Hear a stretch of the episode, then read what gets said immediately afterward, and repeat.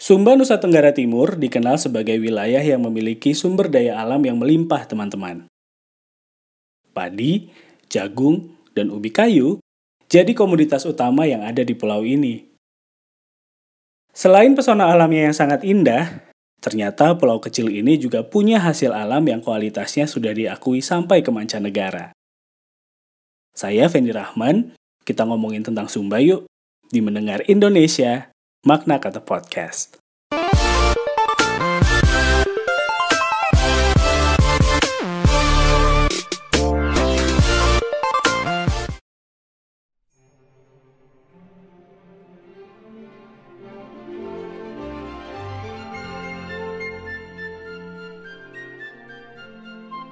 Sumba adalah sebuah pulau yang ada di Provinsi Nusa Tenggara Timur, teman-teman.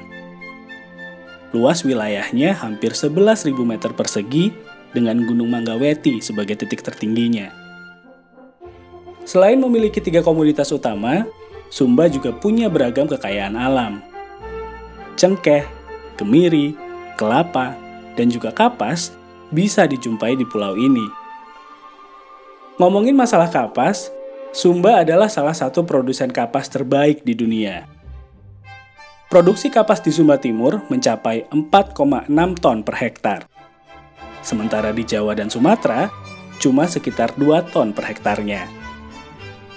Ini karena kondisi tanah dan iklim di Pulau Sumba sangat cocok untuk pengembangan kapas. Kapas Sumba juga sangat diperhitungkan, karena benang dari kapas ini terkenal nggak mudah putus, bersih, dan juga mudah diatur, teman-teman. Selain dikirim ke seluruh Indonesia, kapas dari Pulau Sumba juga dipilih sebagai bahan baku brand fashion dunia. Dolce & Gabbana, Versace, Lacoste, dan Louis Vuitton sudah jadi langganan tetap kapas Sumba sejak lama.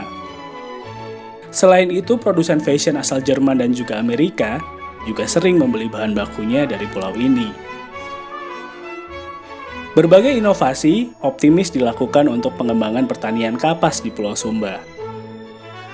Kalau merek luar aja pakai bahan dari Indonesia, kira-kira kamu masih gengsi nggak pakai produk lokal asli Indonesia? Kalau kamu punya ide yang seru, saran atau kritik, bisa DM saya via Instagram atau Twitter di @vendirahman atau kirim emailnya di vendirahman@gmail.com. Terima kasih sudah mendengarkan Makna Kata Podcast. Saya pamit. Ketemu lagi minggu depan ya, teman-teman.